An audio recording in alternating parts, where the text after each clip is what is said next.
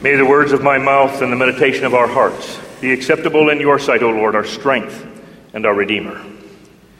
Amen. But we preach Christ crucified, a stumbling block to Jews and foolishness to Gentiles. So far, text. The foolish stumbling block crucifixion. That's how Paul describes it in our text. And I would ask you today what is your view of the crucifixion? How do you see this event? On this Palm Sunday, the story takes us to the cross and the crucifixion. And rightly so, as we go into this Holy Week, this is where our focus must be on the crucifixion. But how do you view the crucifixion?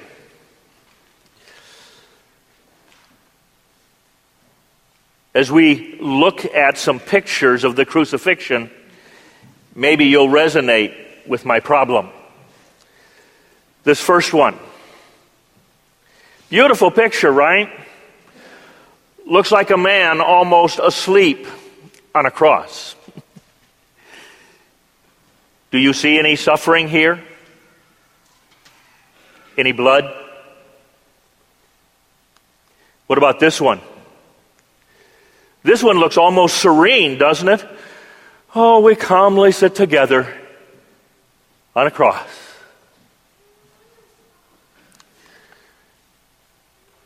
Here, Jesus almost seems regal and defiant as he's on the cross. Or what about this one? Such a beautiful picture of glory on a cross. What's the problem?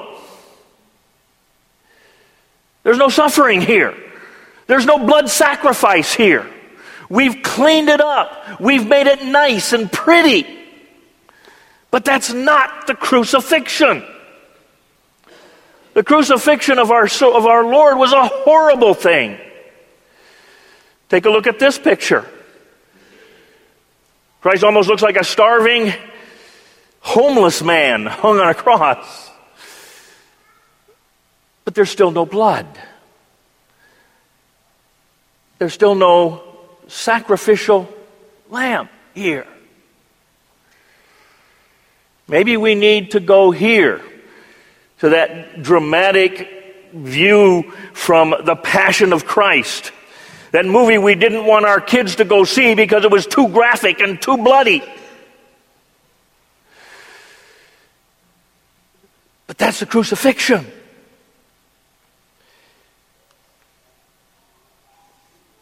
Paul says Jews demand miracle, as miraculous signs, and Greeks look for wisdom. But we preach Christ crucified, a stumbling block to Jews and foolishness to Gentiles. But to those whom God has called, both Jews and Greeks, Christ, the power of God and the wisdom of God. You see, it is, is, isn't until we take the crucifixion seriously and we understand its bloody gore and the suffering that went there that we truly understand what's happening here. We can't make it pretty. There is nothing pretty about the crucifixion. Is a stumbling block. And I think the greatest example of the stumbling block in the story is Peter himself, this great disciple who could not understand what was going on, could not fathom this event, and struggled against it with all of his being. It started all the way back last week, right? Three times Christ predicts his death, and the disciples can't fathom it. They can't understand it. And Peter goes so far as to say, No, Lord, it's not going to happen. It doesn't fit with the idea of God, with the idea of a Savior, with the idea of the Son of God, of a Messiah. That death does not fit. And Jesus in the upper room goes to wash their feet.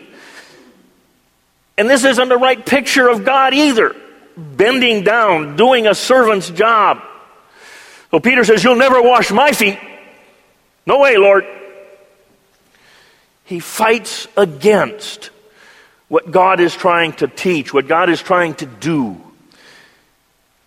It's a stumbling block for him because he does not understand how this could happen, how God could do such a thing.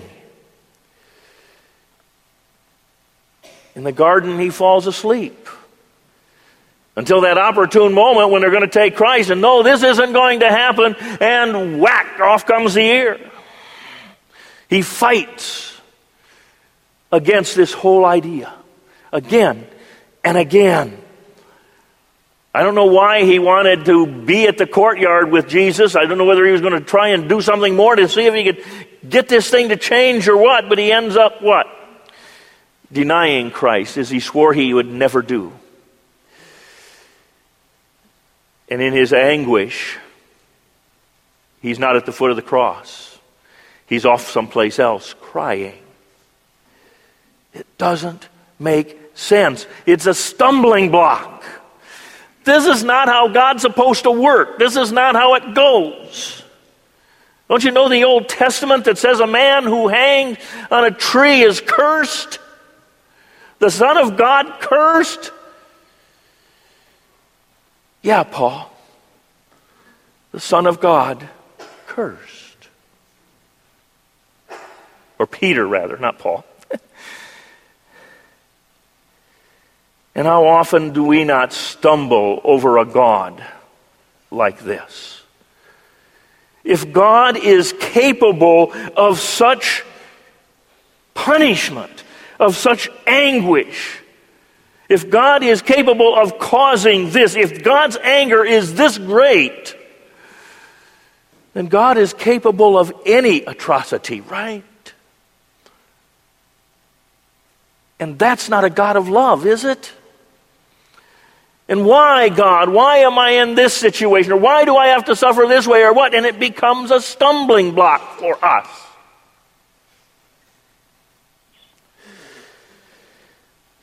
the crucifixion is a stumbling block. It's also foolishness. Found an article on the internet entitled 10 Reasons the Crucifixion Story Makes No Sense by a guy named Seidensticker. I guess that's how you pronounce it, Seidensticker. Here's a guy who thinks that whole idea of a crucifixion is foolishness. Listen to some of what he says. Under his first reason, he says, But why single out this one? Lots of people die. In fact, lots died from crucifixion. It's not like this death is dramatically worse than death today. Crucifixion may no longer be a worry, but cancer is. Six hours of agony on the cross is pretty bad, but so is six months of agony from cancer. Or under his fourth reason, he says, We didn't do anything to get original sin. We just inherited it from Adam. So why do we have to do anything to get redemption?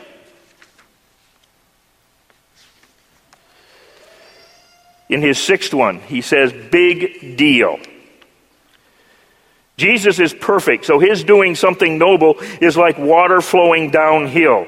What else would you expect from a perfect king or from a perfect being? A selfish, imperfect man acting against his nature to make the ultimate unselfish sacrifice is far more remarkable than a perfect being acting according to his nature. So it's foolishness to him that we single out Jesus' crucifixion. Another one. Jesus paid the debt. There's no need for God's forgiveness. There's no longer anything for God to forgive since it, there was no outstanding debt. And under his ninth one, if God loves us deeply and he wants to forgive us, couldn't he just forgive us? That's how we do it.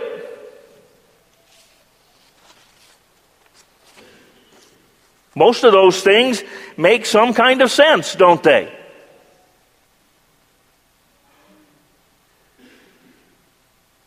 From a human perspective, not from a Christian perspective, from a spiritual perspective.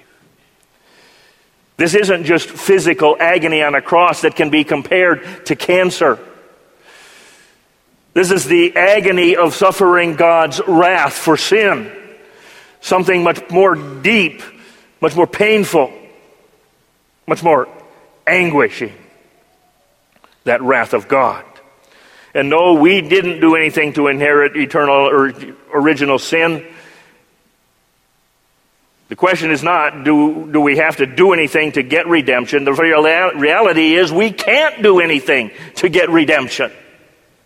We can't accomplish it. Somebody else has to. That's why Jesus came. And Jesus' life as a perfect being is more than just giving an unselfish sacrifice. It is a Son of God living what we and doing what we could not do, being what we could not be, to fulfill the will of our God. It goes much broader and much deeper than just an unselfish sacrifice. And he sure doesn't understand the forgiveness of sins, does he? He does not understand that when we forgive, there is a payment that is made. Reality is if we forgive somebody something, we absorb to ourselves the debt of that forgiveness, the debt of that sin. If somebody owes me money and I forgive that debt, I absorb the loss of the money. If somebody hurts me with his words or his deeds, and I forgive, I absorb the consequences of that hurt. I take the payment so that the forgiveness can be there. And isn't that exactly what God did for our forgiveness? Did he not take into himself the debt? Did he not suffer it in the crucifixion? You see, the reality for Christians today is that we take the cross for granted. We don't take it seriously. Why not? Because it's the problem of sin. To take the cross seriously is to take our sin seriously. To take our sin seriously. To understand in the horror of that bloody, anguishing sacrifice on the cross the reality of what our sin costs, of what we deserve. This is how horrible our sin is. This is how terrible it is. It demands an anguishing, bloody, painful, suffering crucifixion.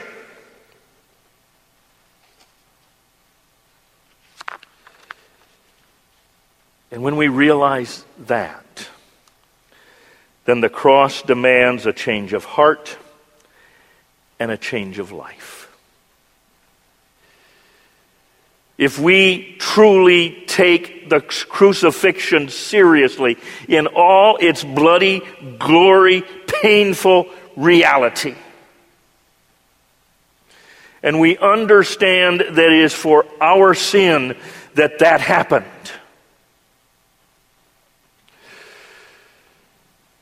Truly understand that then we would fall down on our knees and beg our God's forgiveness for who we are and what we have done.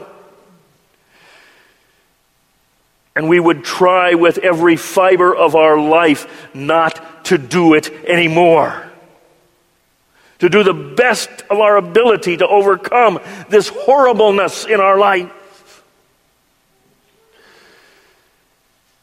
And our hearts would be so filled with thankfulness and love for a God who would go to such depths, who would be willing to take such an agonizing path so that we could be forgiven, so that we could live with Him forever in heaven.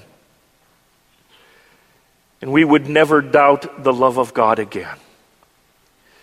And we would always know His presence with us. And we would walk in a love that surpasses all understanding. Let's not, white, let's not whitewash the crucifixion. Let's see it for what it is and why it is. And rejoice that we have a God who would bless us in such a way. Amen.